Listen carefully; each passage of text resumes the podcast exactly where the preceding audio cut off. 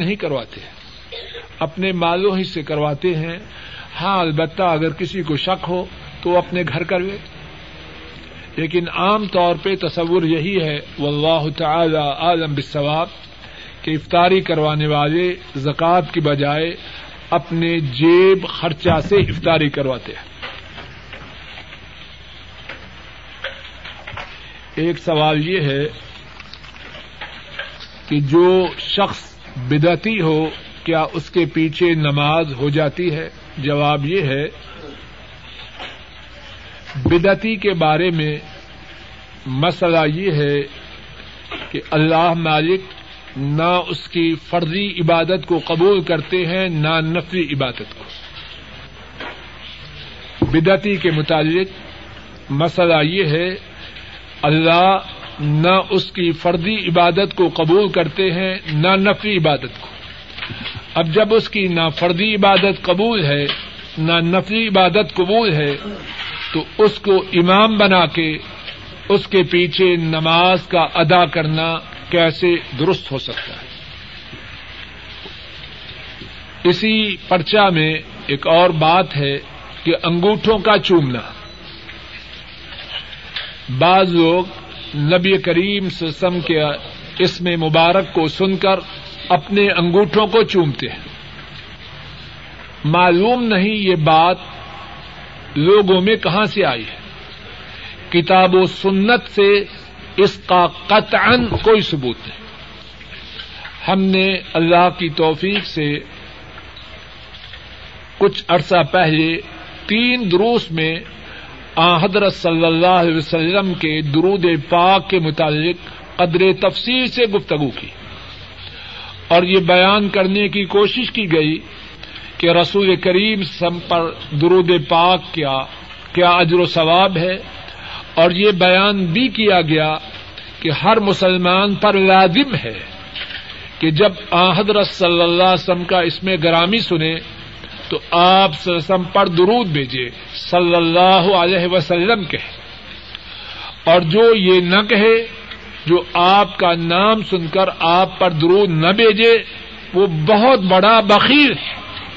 یہ بات تو حدیث سے ثابت ہے، لیکن انگوٹھوں کا چومنا میرے محدود اور ناقص علم میں کسی حدیث سے قطان ثابت ہے۔ تو یہ دین میں اپنی طرف سے بات کو داخل کرنا ہے۔ ایک شخص نے سوال کیا ہے کہ ان کے پاس پینتالیس ہزار روپے ہیں۔ اس کی زکات کتنی بنتی ہے؟ تو جواب یہ ہے، چالیس ہزار روپوں پر ایک ہزار زکات ہر چالیس پر ایک زکات ہوتی ہے۔ تو جب چالیس ہزار ہوئے تو زکات ایک ہزار۔ اور جو باقی پانچ ہزار ہیں، ہر ایک ہزار پر پچیس روپے زکات ہوتی ہے۔ تو پانچ ہزار پر ایک سو پچیس، کل زکات ایک ہزار ایک سو پچیس روپے بن گئے۔ دوسرا سوال ہے، کہاں دیں؟ فقیروں کو، مسکینوں کو، غریبوں کو۔ جہاد کی راہ میں سوال یہ ہے، جواب یہ ہے عمرہ کے لیے رمضان میں ثواب کی فضیلت کا جو ذکر ہے، اس کے لیے کوئی دن مخصوص نہیں۔ حدیث پاک میں ہے، رمضان کا عمرہ حج کے برابر ہے۔ اس میں کوئی پابندی نہیں کہ وہ پہلے رمضان کو ہے، یا پانچویں کو، یا دسویں کو، یا ستائیسویں کو۔ رمضان کی کسی دن، کسی رات میں اللہ کی توفیق سے عمرہ کیا جائے ان شاء اللہ وہ عمرہ حج کے برابر ہے۔ ستائیسویں رات سے پہلے عمرہ کرنے میں ایک خوبی ہے۔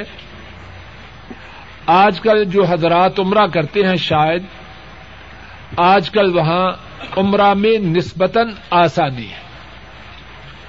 ستائیسویں رات کو، انتیسویں رات کو یا آخری اشرا میں وہاں رش زیادہ ہوگا۔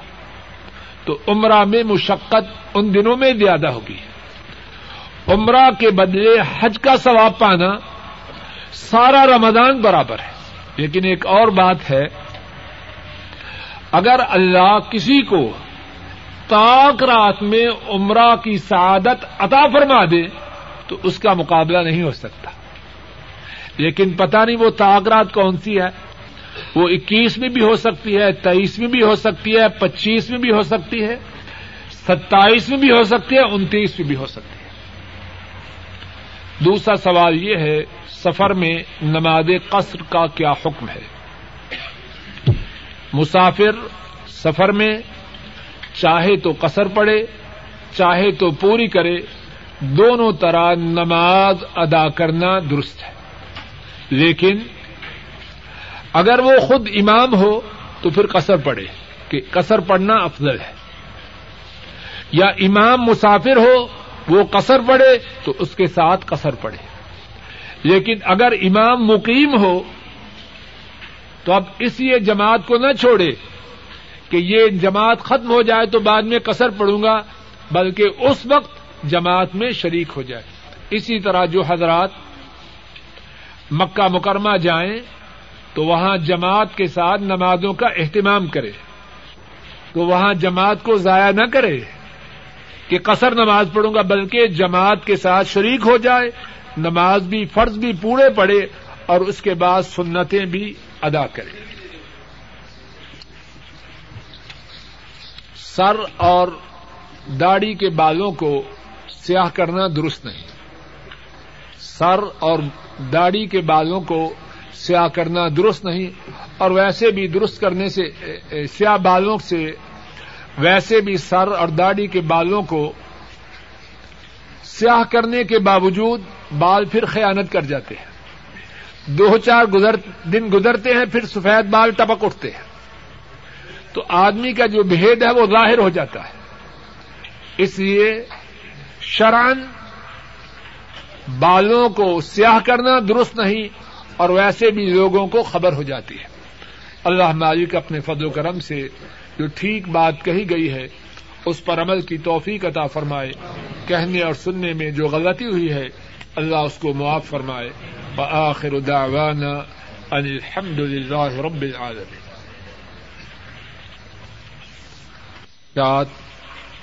کی بات سنی اور ریاکاری کی وجہ سے جو تباہی و بربادی ہوتی ہے وہ بھی سنی۔ تو کیا کسی شخص کے لیے یہ بات جائز ہے کہ وہ ریاکاری کے ڈر کی وجہ سے نیک عمل چھوڑ دے؟ اب تقریر کرنے والا دین کے بارے میں تقریر کرتا ہے۔ خدشہ ہے کہ نیت خراب ہو، ریاکاری کرے۔ ساتھی دائیں ہاتھ سے کھائیں پیے خدشہ ہے، تقریر میں ریاکاری آئے اور برباد ہو جائے۔ قرآن کریم پڑھنے والا ہے، ڈرتا ہے۔ پڑھنے سے ریاکاری ہوگی۔ اللہ کی راہ میں خرچ کرنے والا ہے، ڈرتا ہے، ریاکاری ہوگی۔ تو کیا یہ لوگ نیک اعمال کرنا چھوڑ دے؟ سوال واضح ہے۔ جواب یہ ہے، بات اس طرح نہیں بنتی۔ ہے ہم جس بات کے پابند ہیں وہ یہ ہے، نیک اعمال بھی کریں اور نیک اعمال کو ریاکاری سے بھی بچائیں۔ ہم دونوں باتیں کرنے کے پابند ہیں۔ جس نے نیک عمل چھوڑا وہ بھی برباد ہوا۔ جس نے نیک عمل کر کے ریاکاری کی وہ بھی برباد ہوا۔ بچے گا کون؟ نیک عمل بھی کرے اور ریاکاری سے بچنے کی پوری کوشش بھی کرے اور اللہ سے دعا بھی کرے۔ اے اللہ، میں کمزور ہوں۔ اگر کچھ نیکی ہوئی تو آپ کی توفیق سے۔ اب اس نیکی کو ریاکاری سے بچانے والے بھی آپ ہیں۔ اس بارے میں مسلسل اللہ سے التجا کرتا رہے۔ ایک سوال یہ ہے کہ ایک شخص کے پاس زیورات ہیں اور جتنی قیمت کے زیورات ہیں، اتنا ہی اس کے ذمہ قرض ہے۔ تو کیا زیورات پر زکات آئے گی یا نہ آئے گی۔ اس بارے میں تفصیل سے بات کو سمجھ لیں۔ زکوٰۃ کا حساب بنانے کی کیفیت یہ ہوتی ہے کہ آدمی اپنے جتنے اثاثے جن پر زکوٰۃ ہے وہ ایک طرف لکھ لے۔ روپے، ریال، ڈالر سونا، چاندی، اسی طرح وہ پلاٹ یا دکانیں یا مکان جو کاروبار کے لیے ہوں، وہ ایک طرف ساری چیزیں درج کر لے دوسری طرف جو اس کے ذمہ لوگوں کی رقوم ہو وہ لکھ لے دونوں طرف ٹوٹل کر لے اب اس کے پاس جو کچھ ہے، مثال کے طور پر وہ تین لاکھ ہے۔ اور لوگوں کے قرضہ جات جو اس کے ذمہ ہے، مثال کے طور پر وہ ایک لاکھ ہے۔ اب تین لاکھ سے ایک لاکھ نکالے، باقی زکات دو لاکھ پر ہوگی۔ دوبارہ ارض کرتا ہوں، اپنے پاس جو کچھ قابل زکات ہو سونا چاندی ڈالر پاؤنڈ روپے ایسی جائیداد جو کاروبار کے لیے ہو، وہ ایک طرف لکھے، دوسری طرف لوگوں کی جو رقوم دینی ہو وہ لکھے۔ اب دیکھے کہ دونوں میں سے کون زیادہ کون سی طرف زیادہ ہے۔ اگر اپنے اثاثے، اپنی رقوم زیادہ ہو مثال کے طور پر تین لاکھ ہے۔ اور جو دینا ہے وہ ایک لاکھ ہے، تو تین سے ایک نکالے، باقی زکات ہوگی دو پر۔ اور اگر ہیں بھی تین، اور دینے بھی تین ہیں، تو تین سے تین نکالا باقی، تو اس پر زکات نہیں ہوگی۔ اور اگر اپنے ہیں تین، دینے ہیں چار، تو کتنے کا مقروض ہوا؟ اس پر بھی زکات نہیں۔ زکات اس مال پر ہے جو قرض کے بعد ایک سوال یہ ہے کہ ایک ساتھی کی والدہ بمبئی سے حج کے لیے آنا چاہتی ہے اور ساتھی نے تحریر کیا ہے کہ ان کا کوئی بھائی یا خالو وہاں سے ان کی والدہ کو الوداع کہے اور وہ اپنی والدہ کا یہاں استقبال کرویں تو کیا اس انداز سے حج کرنا درست ہے؟ جی۔ جی جی کرو۔ تو کیا اس انداز سے حج کرنا درست ہے؟ توجہ سے سنیے اور مسئلہ یاد کیجیے۔ عورت کے لیے لازم ہے کہ وہ محرم کے بغیر سفر نہ کرے۔ اگر کسی عورت کو محرم میسر نہیں، تو اس پر حج فرض ہی نہیں۔ اگر کسی عورت کا محرم نہیں یا اتنے وسائل نہیں کہ عورت اور محرم دونوں حج کر سکیں تو حج نہ کرنے کی وجہ سے عورت پر کوئی گنا نہیں۔ لیکن اگر عورت بغیر محرم کے سفر کرے تو وہ گناگار ہے۔ تو گنا کا کام کیوں کیا جائے؟ ایک حدیث پاک میں ہے۔ ایک شخص نے حضرت صلی اللہ علیہ وسلم کی خدمت میں عرض کیا، میری بیوی حج کے لیے جا چکی ہے اور میرا نام فلاں فلاں غزبہ میں لکھا جا چکا ہے۔ آپ نے فرمایا، جاؤ اپنی بیوی کے ساتھ جا کر حج کرو۔ غزبہ میں نہ جاؤ، بیوی کے ساتھ جا کے حج کرو۔ اب ذرا غور کیجیے وہ زمانہ تمام زمانوں سے پاک۔ اس زمانے کے لوگ تمام لوگوں سے اچھے۔ لیکن آپ نے اس آدمی کو یہ اجازت نہیں دی کہ وہ غزبے میں جائے اور بیوی حج پہ جائے۔ فرمایا اس کے ساتھ جا کے حج کرو۔ ایک سوال یہ ہے کہ کیا قرآن خانی جائز ہے؟ عام طور پر لوگوں میں قرآن خانی کا جو رواج ہے کہ جب کوئی مر جائے، کہتے ہیں قرآن خانی کرو۔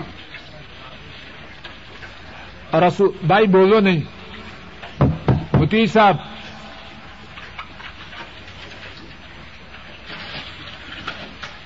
رسول کریم صلی اللہ علیہ وسلم اور آپ کے صحابہ سے اس قرآن خانی کا کوئی ثبوت نہیں۔ سنیے، سمجھیے اور انشاءاللہ اللہ فائدہ اٹھائیے۔ جو شخص یہ چاہے کہ مرنے کے بعد قرآن کریم کی تلاوت ہو اور اسے فائدہ ہو کیا کرے، اپنے بیٹوں کو، اپنی بیٹیوں کو، اپنے پوتوں کو اپنی پوتیوں، نواسوں، نواسیوں، بھتیجوں، بھنجوں کو اور دیگر لوگوں کو قرآن کی تعلیم دے۔ اور اگر خود تعلیم نہ دے سکے، ان کی تعلیم کے لیے کوشش کرے۔ چھوڑ کے آئے، لے کے آئے۔ قرآن کی تعلیم کا جہاں بندوبست ہو وہاں مال کو خرچ کرے، اس سے کیا ہوگا؟ جب تک وہ لوگ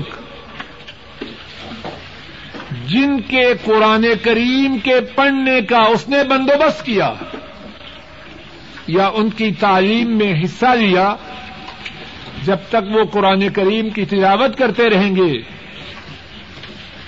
جتنا اجر و ثواب انہیں ملے گا اتنا اجر و ثواب اسے ملتا رہے گا۔ اصل بات یہ ہے، اس سے ہے فائدہ۔ اور باقی پاکستان یا انڈیا کے بنے ہوئے طریقے، ان سے تو فائدہ نہیں۔ دوسرا سوال یہ ہے کہ نظر و نیاز کا کیا حکم ہے؟ نظر و نیاز کی دو صورتیں ہیں۔ ایک صورت یہ ہے، کوئی شخص اللہ سے اس بات کا وعدہ کرے، میرا یہ کام ہو جائے گا، میں اللہ کے لیے دس نفل پڑوں گا۔ میں اللہ کے لیے صدقہ و خیرات کروں گا۔ ایسا کرنا درست۔ اور ایک نظر و نیاز کا طریقہ یہ ہے، میرا یہ کام ہو جائے، میں فلاں کی قبر پہ جا کے چدر چڑھاؤں گا۔ یہ حرام ہے، شرک ہے۔ اور اسلام میں اس کی قطن کوئی اجازت نہیں۔ نظر ہے صرف اللہ کے لیے۔ قبر کا اس سے کیا تعلق؟ تجھے ملازمت نہ مل رہی تھی۔ اب مل گئی تو کس نے دی ہے؟ قبر والے نے یا عرش والے نے؟ جب عرش والے نے ملازمت دی تو قبر پہ جا کے نظر دینے کا کیا تک ہے؟ قبروں پہ جا کے نظر نیاز دینا یہ شرک ہے اور سب جانتے ہیں کہ شرک سب سے بڑا گنا ہے۔ ایک سوال یہ ہے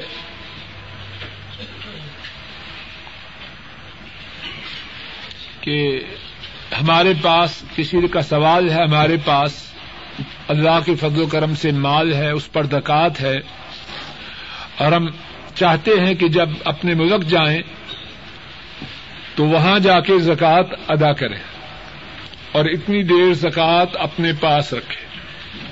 جواب یہ ہے، یہ خطرے کی بات ہے۔ اگر زکوٰۃ اب رمضان میں واجب ہو چکی ہے، تو تین ماہ بعد، چھ ماہ بعد جا کے دینا معلوم نہیں کیا ہو جائے۔ خطرے کی بات ہے۔ اب کوئی شخص کہے کہ کیا کروں؟ خود جا کے دوں گا تو اچھے طریقے سے دوں گا۔ تو ایسے ساتھی کو مشورہ ہے، بھائی بولیے نہیں۔ ایسے ساتھی کو مشورہ ہے، مشورہ یہ ہے کہ وہ اپنی زکوٰۃ پیش کی دے آیا کرے۔ جب پاکستان، ہندوستان، بنگلہ دیش میں ہو، تو آئندہ سال کی زکوٰۃ اپنے ہاتھوں وہاں دے آئے۔ تاکہ تقسیم بھی خود کر لے اور تاخیر بھی نہ ہو۔ لیکن اب جانا ہے چھ ماہ بعد اپنے پاس زکات رکھے، خطرے کی بات ہے۔ ٹھیک صورت یہ نظر آتی ہے، سوچے، غور کرے، محنت کرے کہ وہاں کوئی ایسا آدمی مل جائے جو اس کی ہدایات کے مطابق ابھی اس کی زکات کو خرچ کر دے۔ ایک سوال یہ ہے کہ بینک میں پیسے رکھے اور وہاں سے پیسوں کے ساتھ سود مل رہا ہے لیں یا نہ لیں اس بارے میں علماء کی دو رائے ہیں۔ ایک رائے یہ ہے کہ بینک سے پیسے لے لیں اور کہیں رفاہ عامہ کے کام پر خرچ کر دیں۔ اور دوسری رائے یہ ہے کہ وہاں سے پیسے لے ہی نہیں۔ اور میری خیال میں یہ دوسری رائے درست ہے۔ جو سود کی رقم ہے، اس کو بینک سے لے ہی نہیں۔ خدشہ ہے، وہاں سے لے اور اس کا ایمان ڈگمگا جائے۔ اور دوسری بات یہ ہے کہ جب کوئی شخص سود کی رقم ہزار، دو ہزار، دس ہزار، بیس ہزار بینک میں چھوڑے گا، تو اس میں بینک والوں کے لیے دعوت ہے۔ بینک میں آخر انسان ہیں، دیکھیں گے، سنیں گے۔ انہیں بتلایا جائے گا کہ چونکہ سود حرام ہے، اس لیے اگرچہ یہ رقم آپ کے قانون کی روح سے ہمارا حق بنتی ہے، لیکن میں اس کو نہیں لوں گا۔ شاید کہ اس کے اس رقم کے چھوڑنے کی وجہ سے اللہ کسی کو ہدایت دے دے۔ اور ایک اور بات یہ ہے، یہ رقم جب وہاں سے لے گا، جہاں کہیں خرچ کرے گا، اسے تو کوئی ثواب نہیں ملتا۔ اور آئندہ سے جو شخص اپنے آپ کو مجبور سمجھے کہ بینک میں رقم جمع کروانی ہے، وہ سیونگ اکاؤنٹ قطع نہ رکھے۔ کرنٹ اکاؤنٹ رکھے اور اس کے ساتھ یہ انسٹرکشنز ہوں کہ بغیر کسی سود کے۔ اور شاید ویسے ہی کرنٹ اکاؤنٹ پہ کوئی سود نہیں دیتے۔ پہلی بات یہ ہے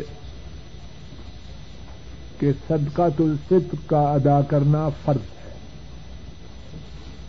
صدقہ الفطر کا ادا کرنا فرض ہے۔ صدقہ الفطر کا ادا کرنا فرض ہے۔ دوسری بات یہ ہے کہ صدقہ تو الفطر اس کی مقدار کتنا ہے، اس کی مقدار کتنی ہے۔ صدقہ تو الفطر کی مقدار ایک سا ہے اور سا کی مقدار کتنی ہے؟ اس بارے میں علماء نے اپنی اپنی آرا کا اظہار کیا ہے۔ سعودی عرب کی جو فتوا کی سب سے بڑی کمیٹی ہے، ان کی شائع کردہ کتاب میں ہے کہ تقریباً سا کا وزن تین کلو ہے۔ تین کلو ہے قریباً۔ کچھ کم ہوگا، لیکن تقریباً تین کلو چوتھی بات یہ ہے، صدقۃ الفطر۔ کس چیز سے ادا کیا جائے؟ حدیث پاک میں ہے، صحیح بخاری اور صحیح مسلم میں ہے۔ عبداللہ بن عمر رضی اللہ تعالی عنہما روایت کرتے ہیں، فرض رسول اللہ صلی اللہ علیہ وسلم زكاة الفطر صاعا من تمر أو صاعا من شعير العبد والحر والذكر والانثى والصغير والكبير من المسلمين رسول کریم صلی اللہ علیہ وسلم نے فرض کیا صدقات الفطر کو ایک ساہو کھجور سے یا ایک ساہو جو سے آزاد پر، غلام پر، مذکر پر مونس پر، چھوٹے پر، بڑے پر، جو جو مسلمانوں میں سے تو صدقہ تو فطر ہے، کھجوروں سے جو سے، اسی طرح دیگر اناج میں سے۔ پانچویں بات یہ ہے، پانچویں ہے نا کیا صدقہ تو فطر کے عوض میں نقد پیسے دے سکتے ہیں۔ اس بارے میں علماء کی دو آرا ہے بعض علماء نے اناج کی بجائے نقلی کی صورت میں صدقات الفطر کا دینا جائز قرار دیا ہے۔ دوسری رائے یہ ہے کہ اناج ہی کی صورت میں صدقات الفطر کا دینا لازم ہے۔ واللہ تعالی عالم بالثواب ٹھیک بات یہی ہے کہ صدقات الفطر اناج ہی کی صورت میں دیا جائے۔ آپ صلی اللہ علیہ وسلم نے کھانے کی چیزوں کا ذکر فرمایا۔ کھجوروں سے جو سے اور اسی طرح بعض دیگر چیزوں کا ذکر ہوا۔ اور ظاہر ہے کہ ان چیزوں کی قیمتیں مختلف ہوتی ہیں۔ اور رسول کریم سسم کے زمانہ مبارک میں کھانے کی ان چیزوں ہی سے صدقات الفطر ادا کیا جاتا ہے۔ ایک اور مسئلہ یہ ہے، چھٹا ہوا عبد الناری صاحب کتنا ہے؟ چھٹا مسئلہ۔ صدقات الفطر کس کو دیا جائے؟ صدقات الفطر مسکینوں کا حق ہے۔ صدقات الفطر مسکینوں کا حق ہے۔ اور اس طرح یہ زکات سے مختلف ہے۔ زکات کے مصارف آٹھ ہیں۔ آٹھ جگہ ہے لیکن صدقات الفطر جو ہے، وہ صرف مسکینوں کا حق ہے۔ ساتویں بات صدقات الفطر کہاں ادا کرنا ہے؟ ٹھیک بات یہ ہے کہ آدمی جہاں موجود ہو، وہیں صدقات الفطر ادا کرے۔ ہاں اگر کسی اور جگہ مسکینوں کی حاجت زیادہ ہو،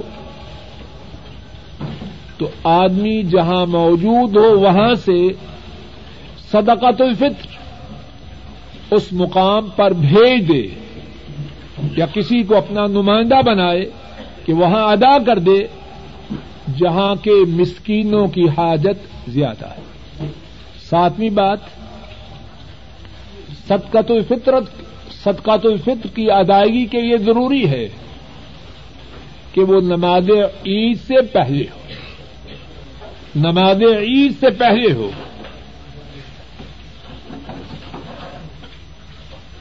اور اس کے وقت کی جو ابتدا ہے، وہ عید والی رات سے لے کر، عید والی رات سے لے کر نماز عید کے ہونے تک۔ ہاں البتہ علماء امت سے یہ بات ثابت ہے کہ عید کی نماز سے عید کے دن سے دو تین دن پہلے ادراہ احتیاط کہ شاید اس موقع پہ بندوبست ہو سکے کہ نہ ہو سکے، علماء امت نے یہ بات بیان کی ہے کہ عید کی نماز سے دو تین دن پہلے ادراہ احتیاط دے سکتا ہے۔ یہ صدقات الفطر کے متعلق چند ایک باتیں تھی جو اللہ کی توفیق سے عرض کی گئی۔ سوال یہ ہے کہ اگر روزہ کی حالت میں کوئی شہد کھا لے تو اس کو اپنے منہ سے کس طرح نکالے اس سوال کے جواب میں یہ ہے کہ جو کھایا ہے، جان بوجھ کے کھایا ہے یا بھول کے کھایا؟ جان کے کھایا ہے یا بھول کے؟ اگر تو بھول کے کھایا تو انشاءاللہ کوئی گناہ نہیں۔ جب یاد آیا کوئی کرے معاملہ صاف ہو گیا۔ اگر بھول کے کھایا اور اگر جان کے کھایا تو پھر بہت بڑا گناگار ہے اس پر جرمانہ ہے۔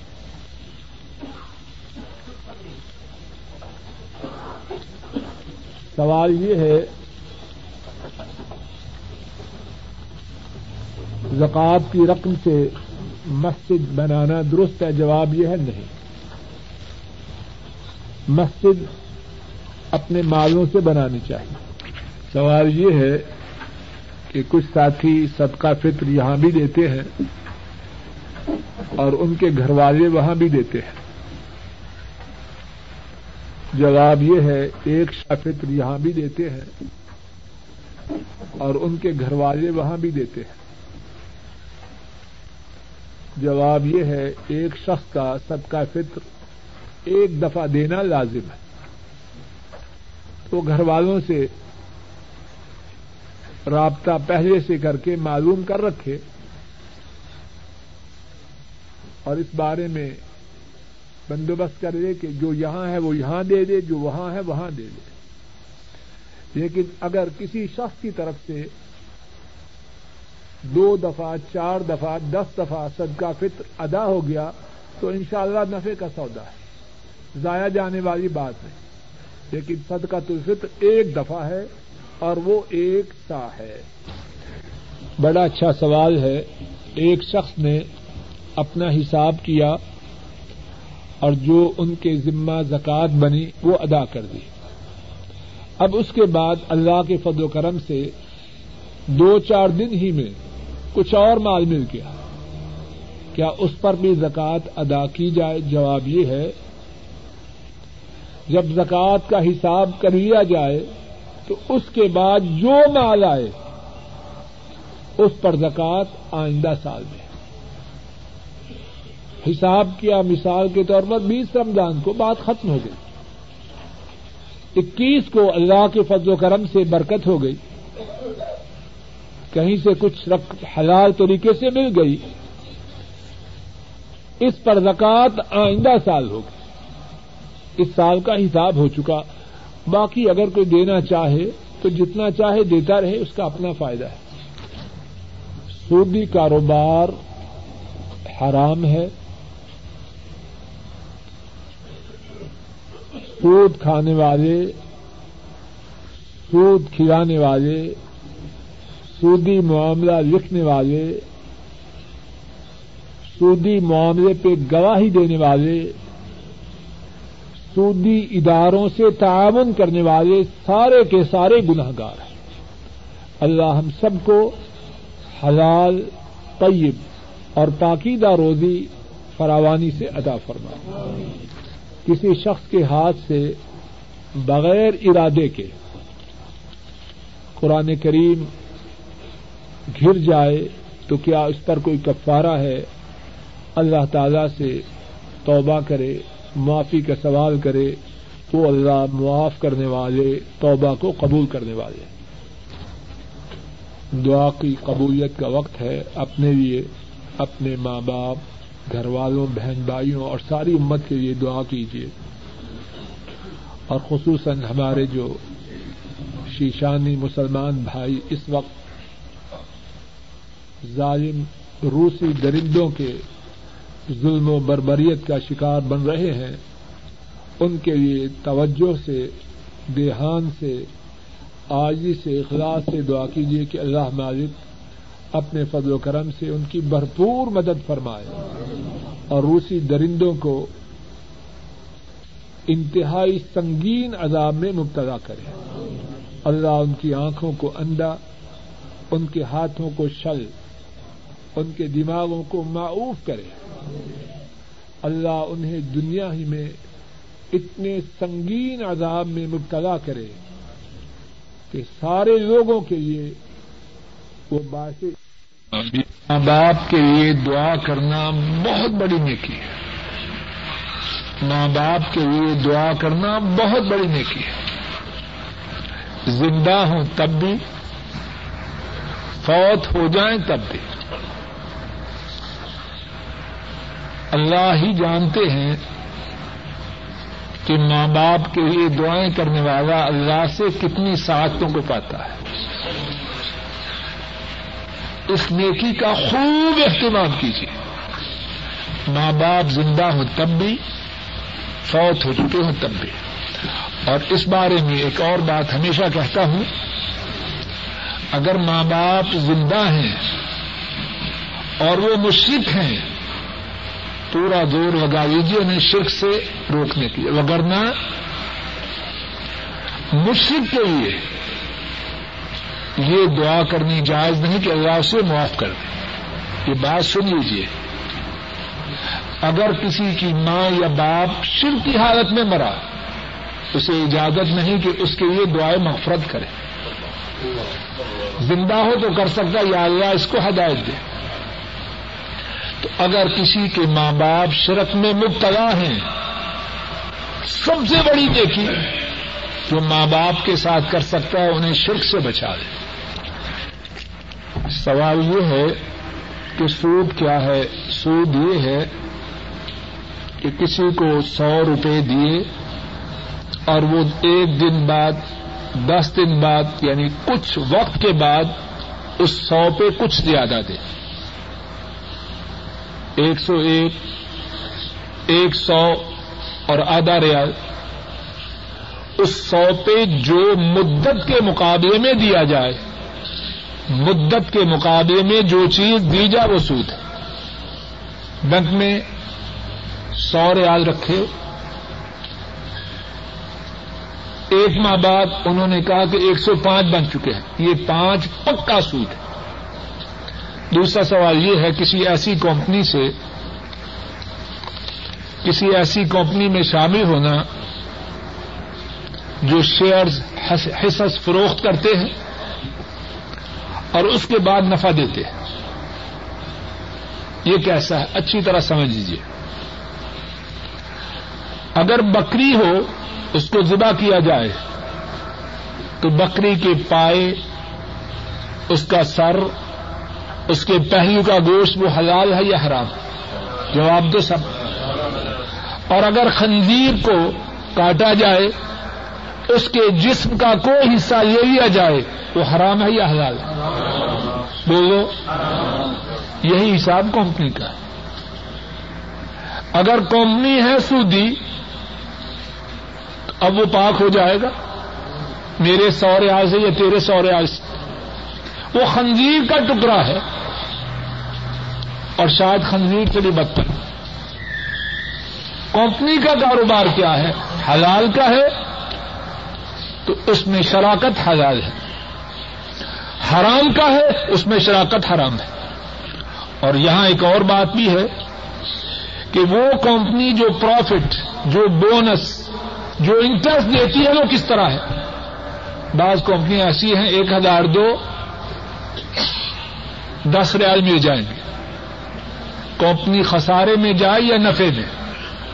یہ پکا سود ہے۔ اس کا نام جو چاہے رکھے نام بدلنے سے کوئی چیز بدلتی ہے۔ اب کتے کا نام گائے رکھیں تو کتا گائے بن جائے گا۔ کتا کتا ہے۔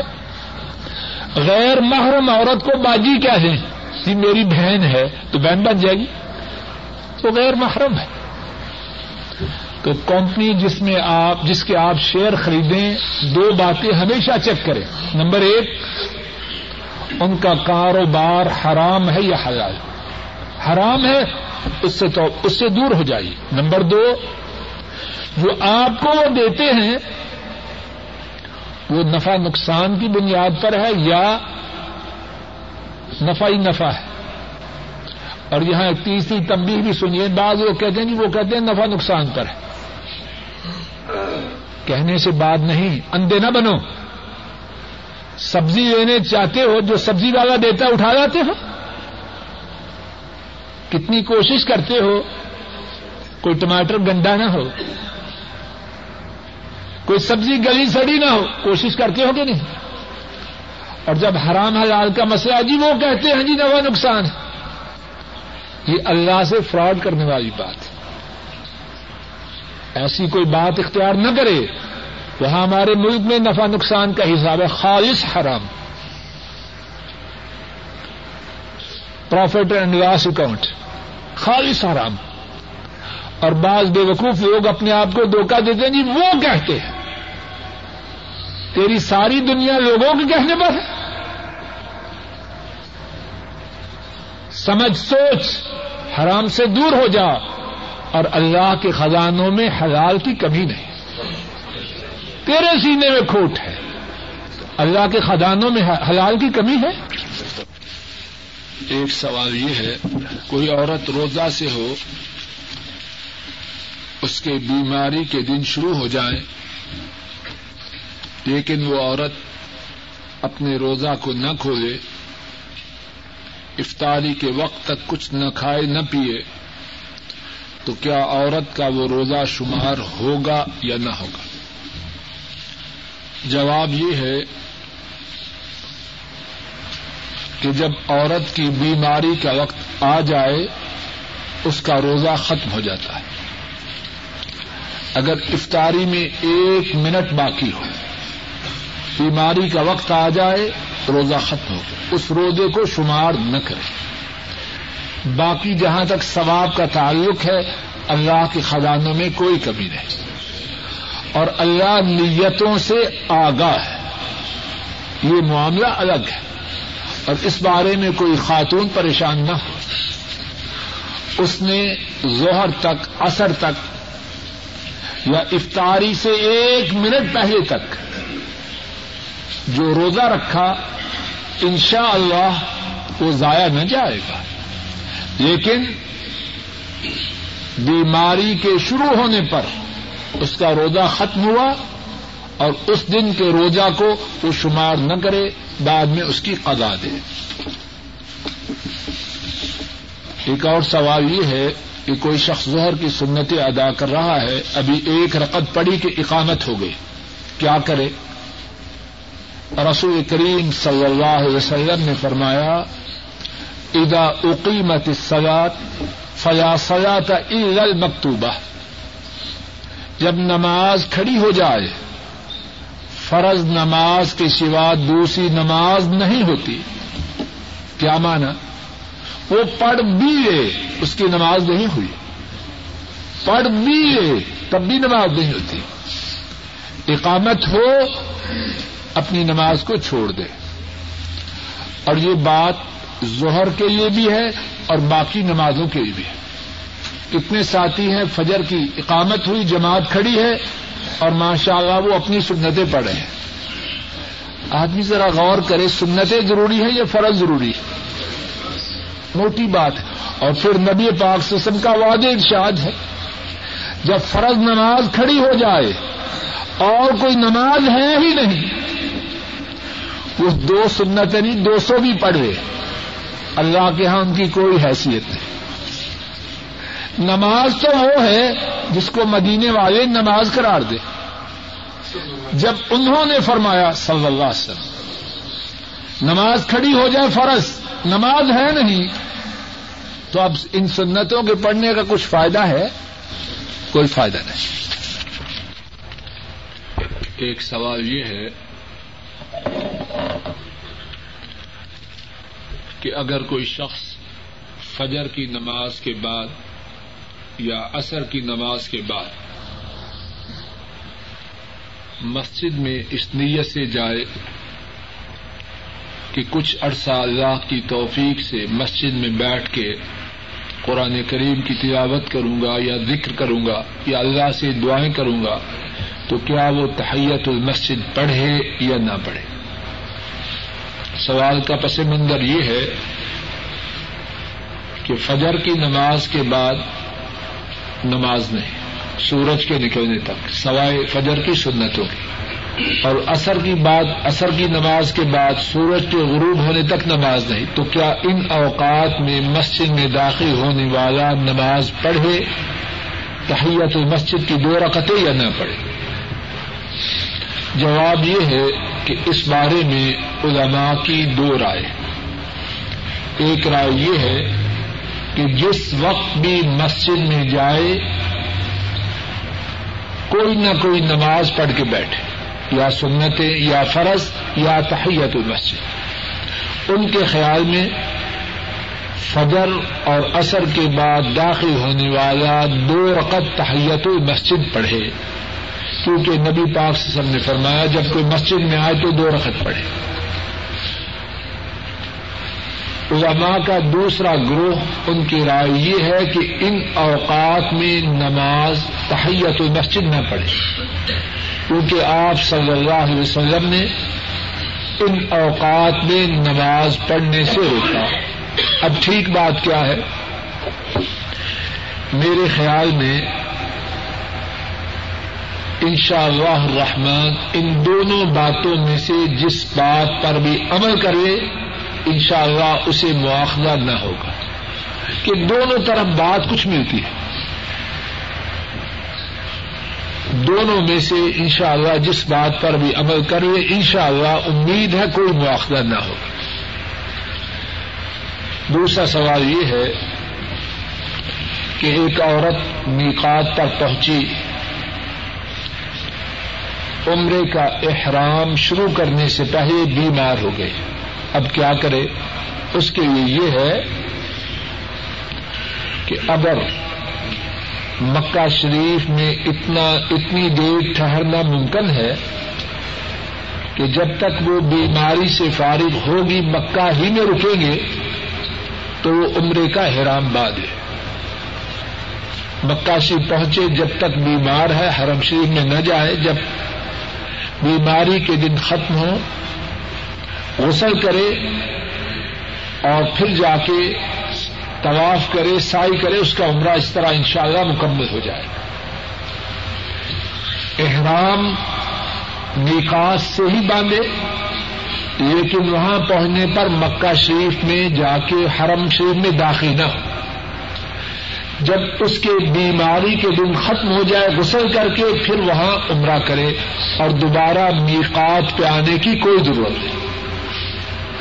اور اگر صورت یہ ہو کہ جس طرح برہلے جاتے ہیں، دو تین دن کے لیے جا رہی ہے۔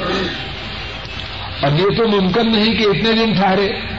تو پھر اس کے لیے یہ ہے، نہ وہ عمرے کی نیت کرے، نہ حرام باندھے۔ اپنے گھر والوں کے ساتھ جا رہی ہے، اللہ اس کو ثواب دے۔ واپس آ جائے، نہ عمرے کی نیت کرے، نہ حرام باندھے، گھر والے حرم شریف جائیں وہ نہ جائے۔ جب کافلا واپس آئے تو وہی واپس آ جائے۔ ایک سوال یہ ہے کہ کیا عورت پردہ کر کے بیت اللہ کی سائی کرے، بیت اللہ کا طواف کرے اور سفار مروا کی سائی کرے یا پردہ کھول کے؟ جواب یہ ہے کہ عورت لازمن پردے کا اہتمام کرے جبکہ اس کے سامنے مرد ہو۔ خواہ وہ طواف کے دوران ہو، یا سائی کے دوران ہو، یا سفر کے دوران ہو۔ عورت کے یہ بات درست نہیں کہ وہ بے پردہ اور اس بارے میں کتنی مرتبہ اس حدیث کا ذکر ہو چکا ہے۔ امام ابو داود رحمت اللہ علیہ روایت کرتے ہیں آشا صدیقہ رضی اللہ تعالی عنہا بیان کرتی ہیں کہ ہم رسول کریم صلی اللہ علیہ وسلم کے ساتھ احرام کی حالت میں تھی۔ راستے میں جب ہم گزرتی تو جب ہمارے پاس سے کچھ لوگ گزرتے، تو ہم اپنی اوڑھنیوں کو اپنے چہروں پہ ڈال لیتی اور وہ احرام کی حالت میں تھی۔ اب انہوں نے غلطی کی یا درست کیا؟ اور رسول کریم صلی اللہ علیہ وسلم آپ کے ساتھ تھے۔ اگر انہوں نے غلطی کی رسول اللہ وسلم کی معیت میں، تو ٹھیک کام کون کرے گا؟ کہتے ہیں جی دم پٹ جائے گا۔ یہ بات درست نہیں، یہ میڈ ان پاکستان ہے۔ مسلمان عورت عمرہ کے لیے جائے، حج کے لیے جائے، احرام کی حالت میں جہاں کہیں غیر محرم ہو، جہاں بھی ہو، ہوائی جہاز میں، بس میں پیدل چلتے ہوئے نکات پر حرم شریف میں جہاں بھی غیر محرم ہو، اپنا پردہ کر کے رکھے اور نکاب کی بات سوال میں آئی ہے تو یہ بات اچھی طرح نوٹ کر لیجیے یہ جو نکاب کا رواج چل رہا ہے، یہ شیطانی رواج ہے۔ عورتیں من سور کے اپنی آنکھیں نکالتی ہیں۔ یہ پردہ نہیں، یہ بے پردگی ہے۔ اس میں تو جازبیت اور زیادہ ہے۔ اسلام میں اس کی اجازت نہیں۔ عورت اگر آنکھ کا کچھ حصہ راستہ دیکھنے کے لیے نکالنا چاہے، تو راستہ دیکھنے کے لیے، آنکھیں دکھانے کے لیے نہیں۔ اور اب جو طریقہ عام طور پر اچھے بڑے شریف گرانوں میں آ رہا ہے، آنکھیں نکالی جاتی اور کھسک، اور کھسکتے کھسکتے کہاں پہنچتا؟ یہ بات غیر شرعی ہے۔ ایک اور سوال عورتوں کے احرام کے مطابق یہ ہے کہ بعض عورتیں بڑے اہتمام سے سفید کپڑے پہنتی ہیں، یونیفارم۔ اسلام میں اس کا کوئی ثبوت نہیں۔ عورت کا احرام اس کے عام لباس میں سفید شلوار، سفید قمیض، سفید دوپٹہ، سب باتیں میڈ ان پاکستان ہے اسلام میں ان باتوں کا کوئی حصہ نہیں۔ عورت کا احرام اس کا لباس ہے اور وہ لباس شوق نہ ہو۔ شادی پہ تو نہیں جا رہی۔ برق برق لباس پہن کے جا رہی جو عام لباس ہے، وہ پہلے اور اسی میں اس کا احرام۔ ہے ایک اور سوال یہ ہے کہ قربانی کے لیے بینک میں جو پیسے جمع کروائے جاتے ہیں، کیا اس طرح درست ہے؟ یا اپنے ہاتھ سے قربانی کا کرنا لازم ہے؟ جواب یہ ہے، حج کی قربانی اور اسی طرح عید الاضحیٰ کی قربانی، اس کے لیے یہ شرط نہیں کہ قربانی دینے والا شخص اپنے ہاتھ سے کرے۔ خود کرے تب بھی درست ہے۔ کسی کو اپنا نائب بنائے تب بھی درست ہے۔ دونوں باتیں درست ہیں۔ اور خصوصاً عام جو تجربہ اور مشاہدہ سے بات ثابت ہے کہ عام لوگ جب خود ذبح کرتے ہیں، جانور ضائع ہوتا ہے۔ الحمدللہ یہ اچھی صورت ہے کہ نظام کے تحت اس گوشت سے فائدہ اٹھایا جاتا ہے۔ اور باقاعدہ سرکاری نگرانی میں ہوتا ہے، تو اگر کوئی شخص خود ذبح کر کے قربانی کے گوشت کو تقسیم کر سکے، اس سے فائدہ حاصل کر سکے، یہ تو اچھی بات ہے۔ لیکن وہاں ذبح کر کے پھینک آنا، اس سے کہیں درجہ بہتر ہے کہ ٹوکن لے کے اور راجوہی بہن کی وساطت سے اپنی قربانی کو ادا کیا جائے۔ ایک سوال یہ ہے کہ شوال کے جو چھ روزے ہیں، کیا ان کا مسلسل رکھنا ضروری ہے؟ جواب یہ ہے نہیں۔ آپ ناغا کر کے رکھیں یا مسلسل رکھیں، نبی پاک سے سب کی طرف سے اس کی کوئی پابندی نہیں۔ ایک آدمی فوت ہوا، اس کے تین لڑکے تین لڑکی ہیں، پہلی بیوی سے۔ اور پہلی بیوی فوت ہو چکی ہے، دوسری بیوی ہے اور اس کی ایک لڑکی ہے۔ تو اس کی جو اثاثہ ہے کس طرح تقسیم ہوگا؟ بیوی کے لیے آٹھواں حصہ اور اگر اس کے ماں باپ نہ ہوں، تو ہر لڑکی کا حصہ آدھا اور لڑکے کا حصہ پورا یا ہر لڑکے کو دو حصے اور لڑکی کو ایک حصہ، اب تین لڑکے ہیں اور چار لڑکیاں ہیں۔ لڑکوں کے حصے چھ اور لڑکیوں کے چار۔ بیوی کا ہارون صاحب دیکھو کون بول رہا ہے۔ بچوں کو روک کے رکھا کرے وہ بولے نہیں بات۔ چار لڑکیاں ہیں اور تین لڑکے ہیں۔ تو وہ ایسے کرے کہ جو بیوی کا حصہ ادا کرنے کے بعد مال دولت ہے، اس کو دس حصوں میں تقسیم کرے ہر لڑکی کو ایک ایک حصہ اور ہر لڑکے کو دو دو حصے۔ مثلاً ایک لاکھ اس کا اثاثہ ہے، تو ہر لڑکی کو دس دس ہزار۔